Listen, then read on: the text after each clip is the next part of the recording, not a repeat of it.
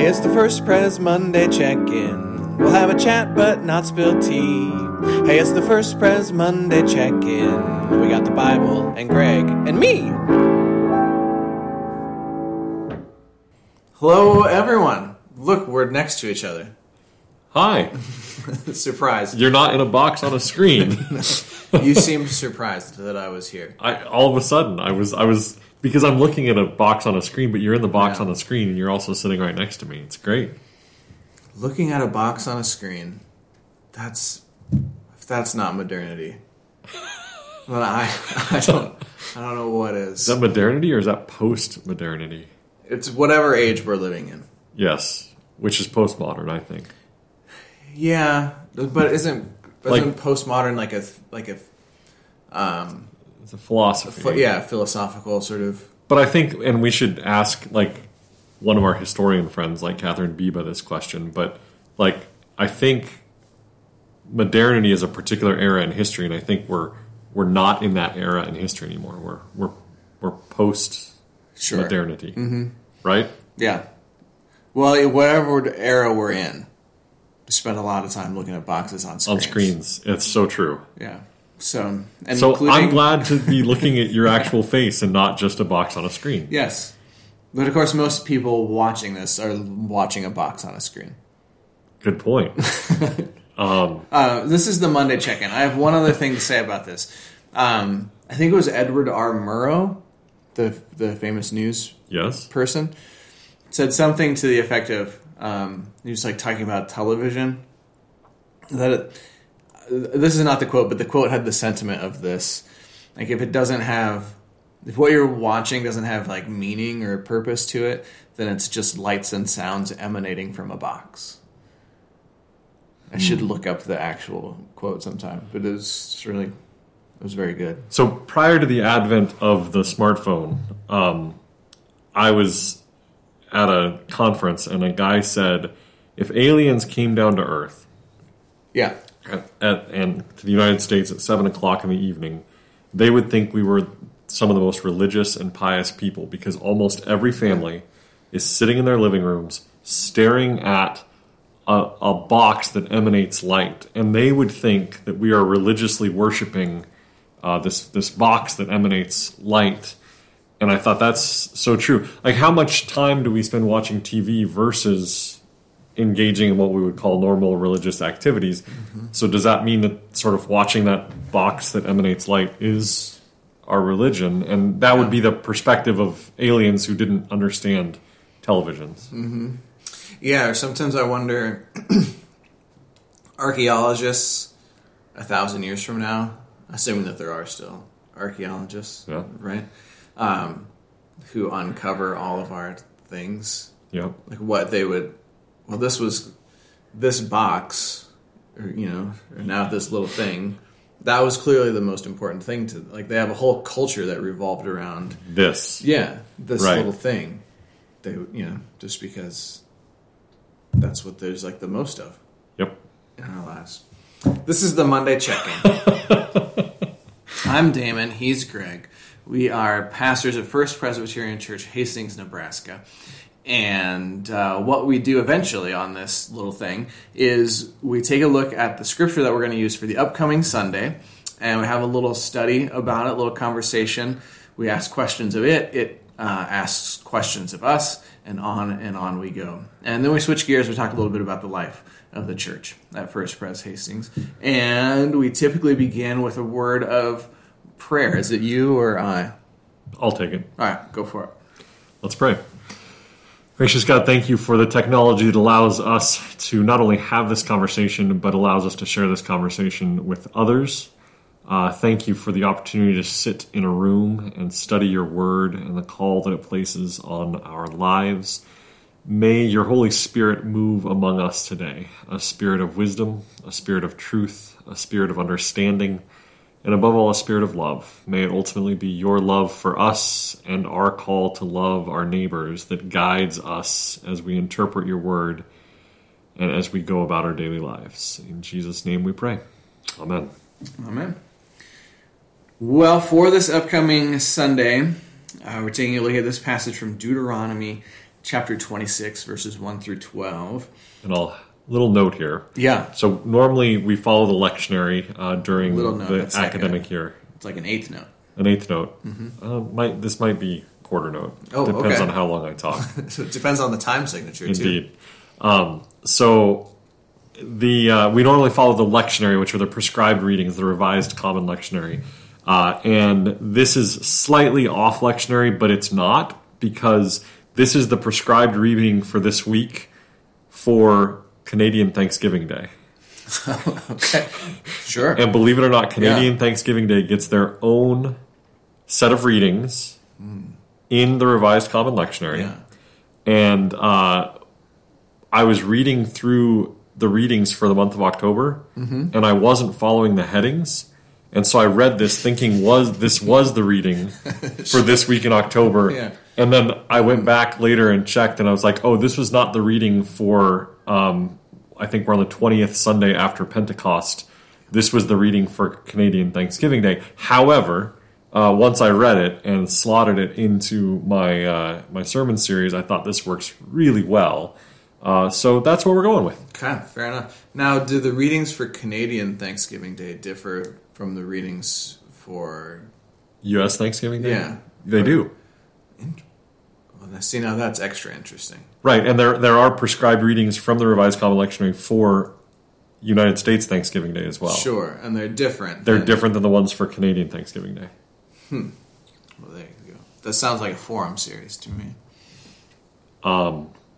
Well, since you're the one who schedules the forums, I'd say make it. I know somebody who served on the Revised Common Lectionary Yeah. committee that put together the Revised Common Lectionary, so we could call her Yeah. and see if she wants to zoom into a forum Yeah. and tell us about how she may not have the answer to the question about Thanksgiving Day, but she could have a she would have a larger insight in, ter- in terms of what was selected for the Revised Common Lectionary.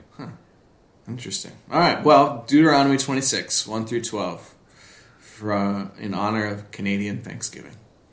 it just takes place sometime this week. October 20th? I don't know. It might have been yesterday, the sixteenth. Let me check We'll, we'll figure it out. We'll go to this, as I work. get out this light box here. Oh, it was actually Monday, October tenth. Oh, what? Don't ask. Okay. Just keep moving.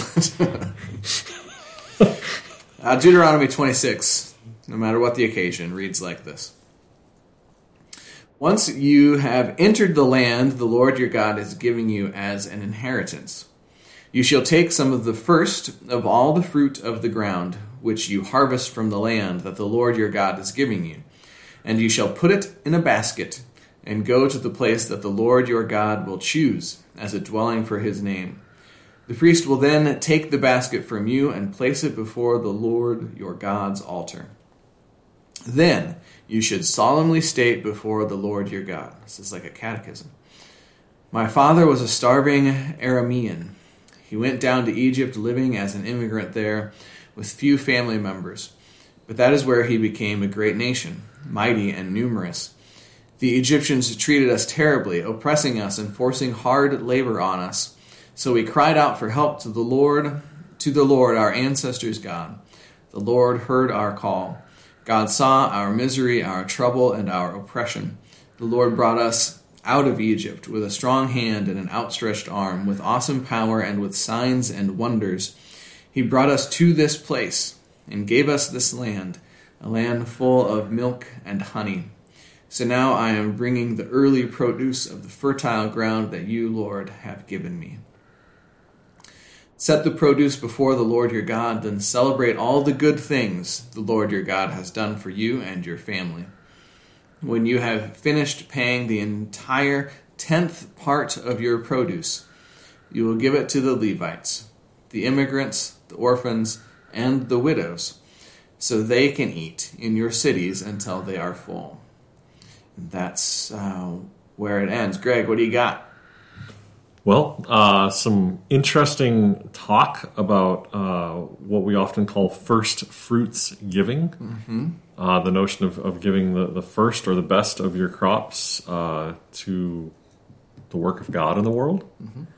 Um, and then we also, at the end here, we actually introduce the concept of tithing. That Yeah. word tithe is from Old English, from the Latin root of tenth.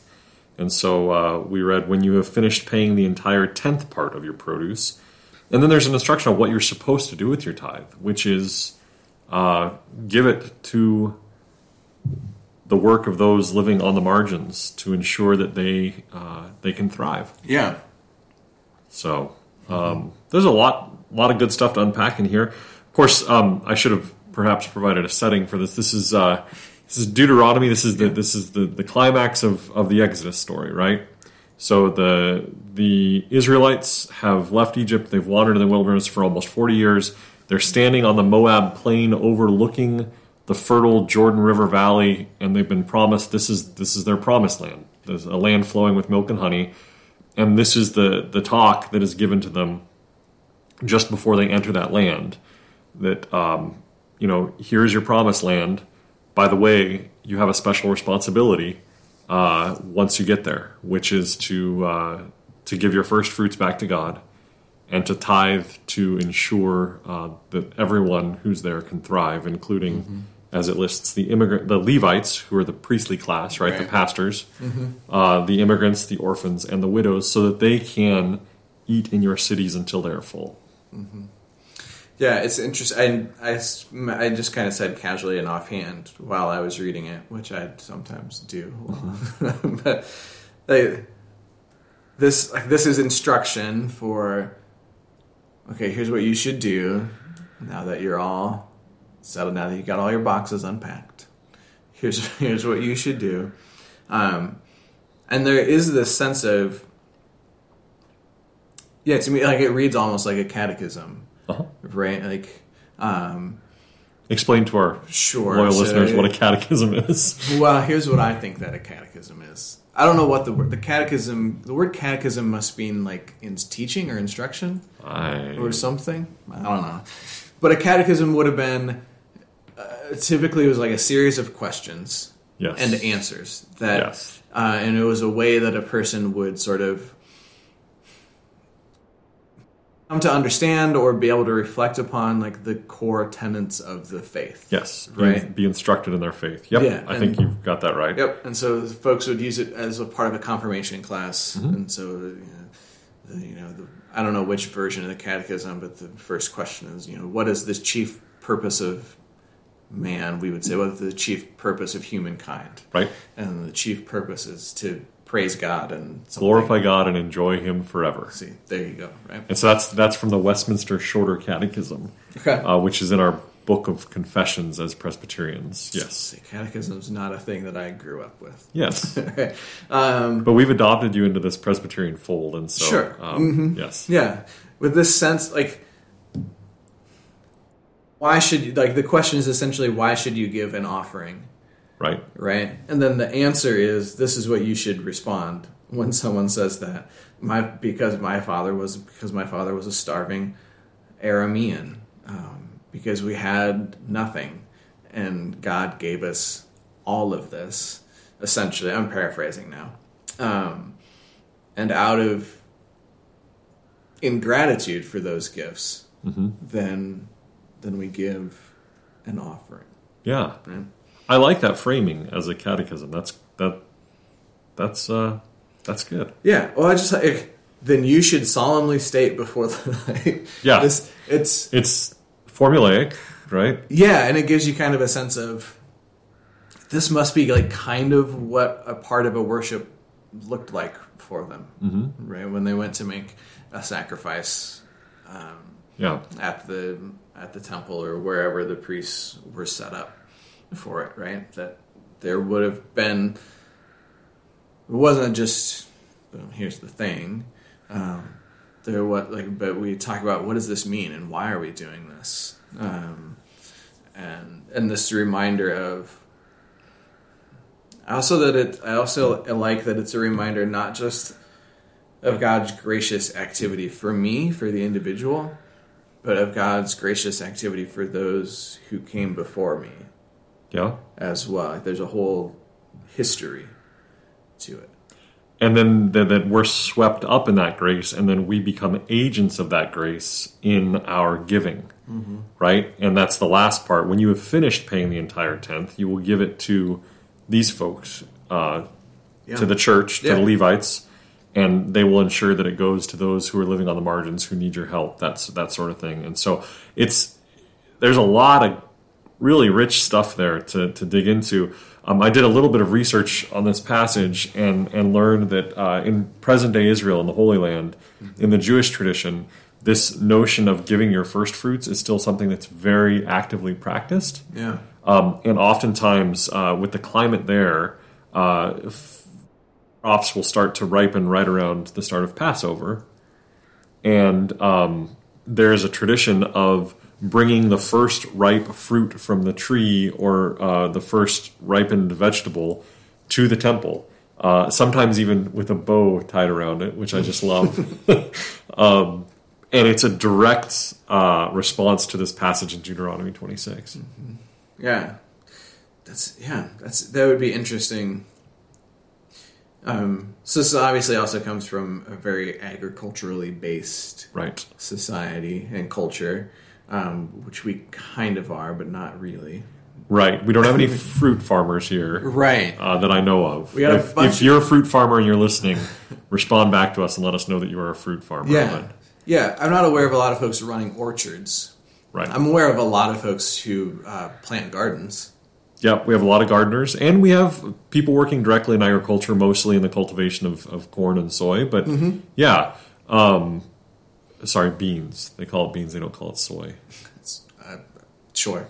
Yeah. Yeah. Yeah. Yeah. Mhm. Um, and so, but yeah, no, I think our gardeners can can and should relate to this. And what's cool is our gardeners, at least the ones in our congregation, are very generous with their produce. They they uh, give it away to folks, uh, including those in need. I have a really great, and I may even use this as a sermon illustration on Sunday. Um, the Nielsen Pumpkin Patch, which is out by Minden Okay. They grow pumpkins and you go pick it yourself and it's all self-service so you drive in and you pick up a little sheet and then uh, as you're leaving you fill out your sheet and you put money in a bag Sure, yeah. and leave it it's like all it's it's beautiful very nebraskan thing Mm-hmm. but uh, one of the things that they do out there is not just grow uh, traditional halloween pumpkins they also grow all kinds of squash and gourds Sure. um, and they had a bumper harvest this year, like just, and so they loaded up a couple of pickup trucks, and they drove them into the Hastings Middle School garden, and uh, unloaded them. And on tonight, Monday night, uh, they've invited the whole community to come out and get all of this squash Yeah. that they had, and it's it's it's almost like a, a first fruits giving. Yeah. You make all of your fall soups that way. Yeah.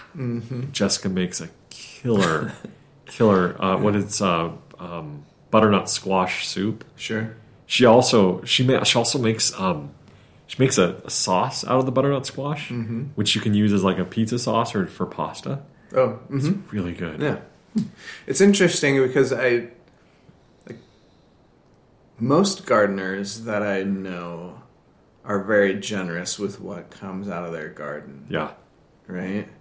And I wonder if there isn't something just about the process um, and seeing the process and knowing that really you had little to do with it.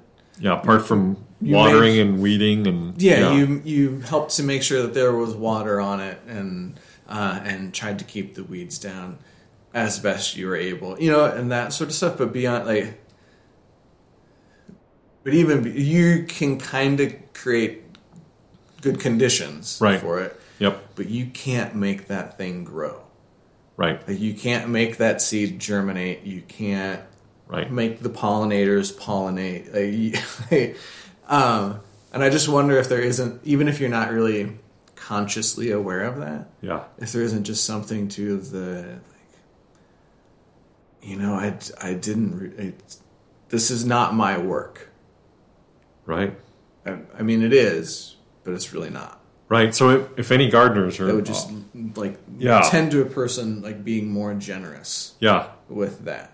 I think if any gardeners are listening, let us know if that sort of either directly or, or indirectly impacts your generosity with, with the produce of your garden. But mm-hmm. but that ties in directly with the theology of stewardship, right?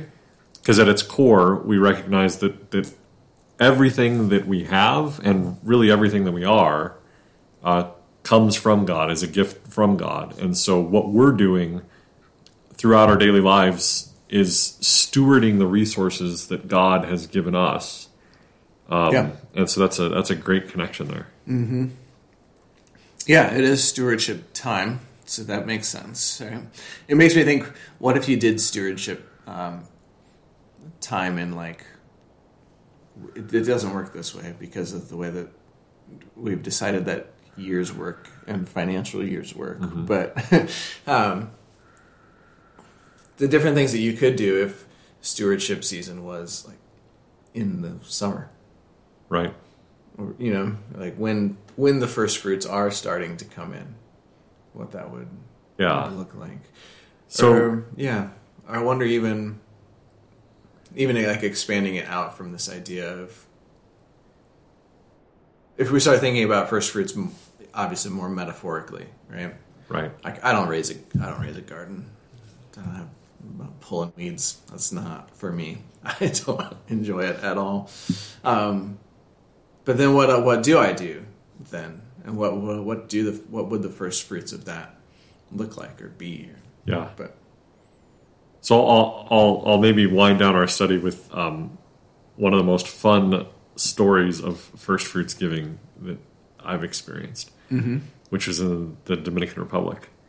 Um, and they they take this literally, yeah uh, similar to what I was describing in Israel, but in the Dominican Republic, it's like, yeah, once your crop, and so they do a first fruit Sunday, which is right around when many of their fruits and vegetables are. Um, and so you, you you bring them into the church and you set them in front of the communion table, and uh, it's a, this amazing visual display of this of God's abundance, right? And that's in a context where you know, uh, material abundance is not always as prevalent. And so I happened to be in a church in the Dominican Republic on First Fruit Sunday when they were doing this. So, in addition to the produce, the fruits, and the vegetables, they also sometimes bring in um, their livestock that they are giving as a Oh. gift to the church. Uh, and they bring it right into the church. Uh, and by livestock, I'm talking about chickens. sure And and so um, that's a big gift so one person walks in with um, a rooster, mm-hmm. and there's a, a string tied around its leg, and they tie and, and it's maybe a two three foot long string, and they tie an, the end of the string to uh, the leg of the communion table. okay sure So there's there's a rooster. There's all sorts of wonderful fruits and vegetables. The rooster's checking out some of these fruits and vegetables as you would expect it to do, um, and then somebody else brings in a rooster. yeah And I'm not sure if they didn't notice the first rooster, or if they did this on purpose. but they also had a string tied to its leg, and, so, and then they tied their string to the other side of the communion table, and there there were two roosters. Um, and after about five or ten minutes into the service starting, the two roosters noticed each other. it took them that long It did. They they probably weren't the smartest roosters. Um, and uh, if any of you know that occasionally roosters will fight with each other when they see each other. Um, and in the Dominican Republic, actually, this is something they do for sport. Um, and so before we knew it, in the middle of this worship service, uh, there were two roosters that were fighting each other in front of all the first fruits giving at the front of the church. And so ushers immediately went in, and we've never asked this of our ushers yet.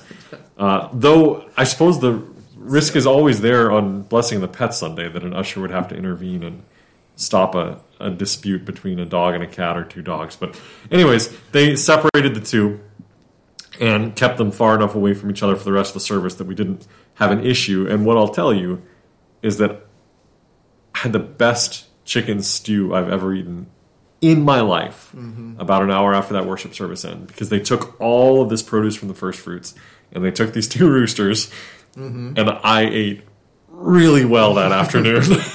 yeah. Well, yeah. I mean, that's that is doing this right. Uh, that is bringing in these gifts and then using those gifts to serve people. Yeah. I mean, that's essentially what this is is is asking folks to do. I bring in your gifts and then use those gifts um, to serve people, right? and Yeah. in particular the vulnerable Right. amongst you, the vulnerable within your communities, within your churches, within your families, whatever the whatever the case may be. So, yeah. I don't know. You think it'll? You think it'll preach? I think it'll preach. Hmm. Yeah, it'll probably preach. So, time to switch gears. Yeah, let's do it. All right.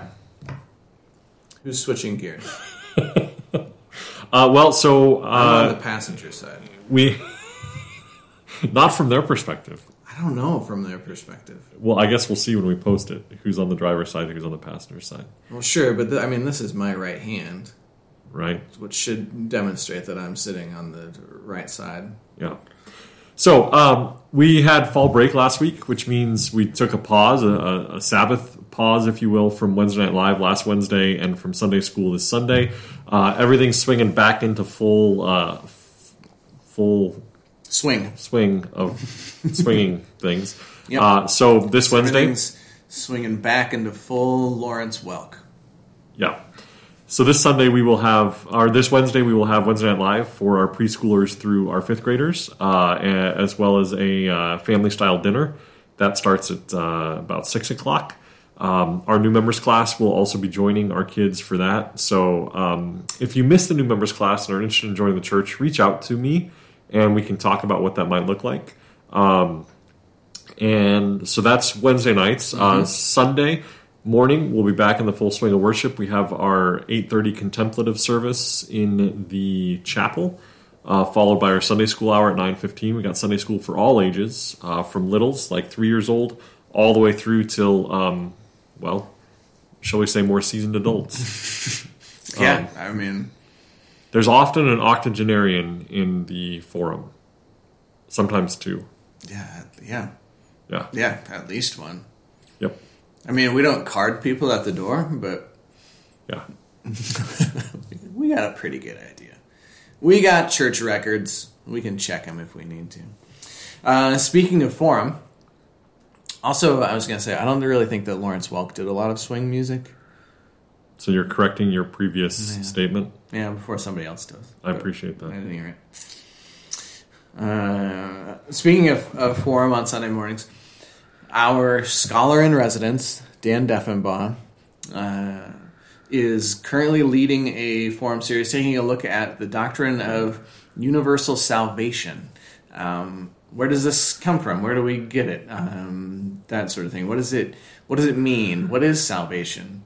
Maybe just in general. What What do we mean when we talk about God's saving work in the world? So that is he's done two sessions of it. The third session is this coming Sunday, uh, and it is a four session deal. The previous sessions uh, have been posted to YouTube, so folks can find them. Uh, and if you missed the previous sessions, that's fine. Yeah, just show up anyway. Uh, Dan is amazing at explaining things and getting people on board. You'd be able to hop right in, really, without without any sort of an issue whatsoever. And then this week on Sunday evenings, um, you know, as Greg you mentioned, we last week was fall break, so we didn't have uh, junior high, senior high, bells choir, and youth group, but that will resume this coming Sunday. So folks can look forward to that as well. Then, do you want to talk about this thing, or do you want me to talk about this thing? Why don't you talk about this thing? Fair enough. On Sunday, November 6th, the Congregational Life Committee has been working to, for actually a couple of years, this was a thing that they planned to do pre COVID, uh, and then you are all familiar with the effects of COVID. So that has put this on pause for a couple of years, and um, now we are sort of we are in a place right now where we feel that we can do this and, and do this well and do this safely. And so, what is this? It is, for what what we've started calling From Days of Old, a living history evening at First Presbyterian Church. So there will be a dinner in the fellowship hall at 5 o'clock. Um, really, all are welcome to come to that dinner. There will be a free will donation taken at the dinner. Uh, all the food will be provided, and the food is based off of, inspired by beloved First Presbyterian Church recipes from throughout the years. Uh, sometimes the recipes have been tweaked, maybe just a little bit, uh, updated, perhaps postmodernized, we might say. Um, postmodern food is an interesting concept. It's it's both there and not there. I guess it could be anything. It could be a tomato and a cucumber. I guess right. Uh, what is the truth of the food? Who knows what it is.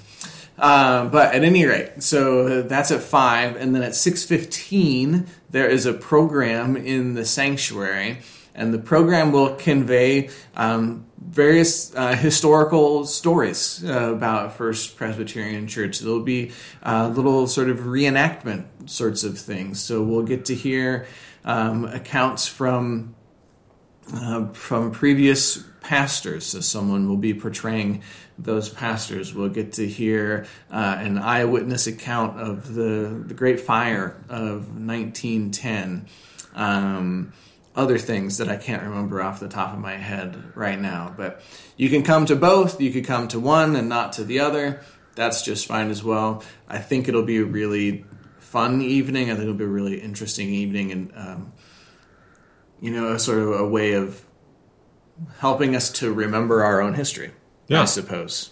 Right? which will be great, uh, particularly because we're next year we'll, we'll celebrate our 150th anniversary as a church. So this will kind of a preview of that, and, and more than likely, whatever is developed at this Living History Night will be something that we uh, expand upon and do a little bit more with next year for our 150th church anniversary. So we hope you can join us. yeah. Anything else? I think that's all. All right, then let's have a word of prayer. All right. Loving and gracious God, we thank you for the ways that your grace has worked in the world throughout all of history. We thank you for the ways that you have drawn people to you, the ways that you have drawn people into communities of faith, into communities of support, communities of nurture, and communities of challenge. We thank you for your gracious gifts, which have sustained not only us, but sustained all of those who came before us. We thank you for the ways that your gracious gifts will sustain all those who follow us. Help us, O God, as we move throughout all of our days to remember that really all that we have comes from you. Help us to live lives that are full of gratitude. Help us to live lives that participate in your grace and that in some ways become your grace, perhaps for others. In your loving and holy name we pray. Amen. Amen. Well, then, with all those things said and done, until next time, toodaloo.